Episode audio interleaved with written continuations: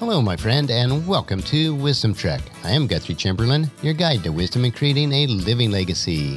Thank you for joining us for our five day per week wisdom and legacy building podcast. This is day 717 of our trek, and time for our three minute mini trek called Wisdom Unplugged. This short nugget of wisdom includes an inspirational quote with a little bit of additional content for today's trek. Consider this your vitamin supplement of wisdom for today. So let's jump right in with today's nugget. And today's quote is from Cato the Elder, and it is Wise men learn more from fools than fools from the wise. There are many ways to gain wisdom. What comes to mind first is to associate with wise individuals and then learn from materials that teach us about wisdom. While those are probably the best ways for obtaining wisdom, there is also another way that we may not think of. That is to observe those individuals who are not wise and practice foolish habits on a regular basis. By observing those individuals and learning from them how not to act or how to live, then it will help us to gain wisdom by avoiding those same habits. We need to always be learning and always to be gaining wisdom. We can do this by observing and learning from everyone that we meet.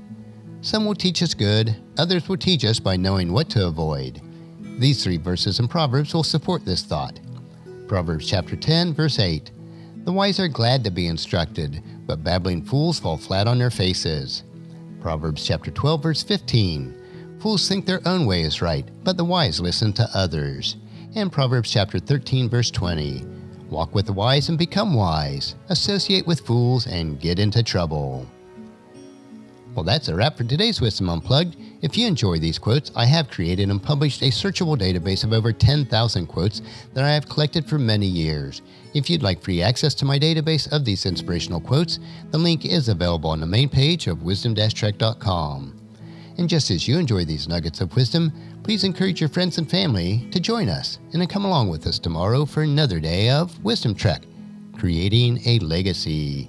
If you'd like to listen to any of the past daily treks or read the Wisdom Journal, they are available at wisdom-trek.com. And thank you so much for allowing me to be your guide, your mentor, but most importantly, I am your friend as I serve you through the Wisdom Trek podcast and journal each day. And as we take this trek of life together, let us always live abundantly, love unconditionally, listen intentionally, learn continuously, lend to others generously, lead with integrity, and then leave a living legacy each day. I am Guthrie Chamberlain, reminding you to keep moving forward, enjoy your journey, and then create a great day every day. See you tomorrow for Fearless Friday.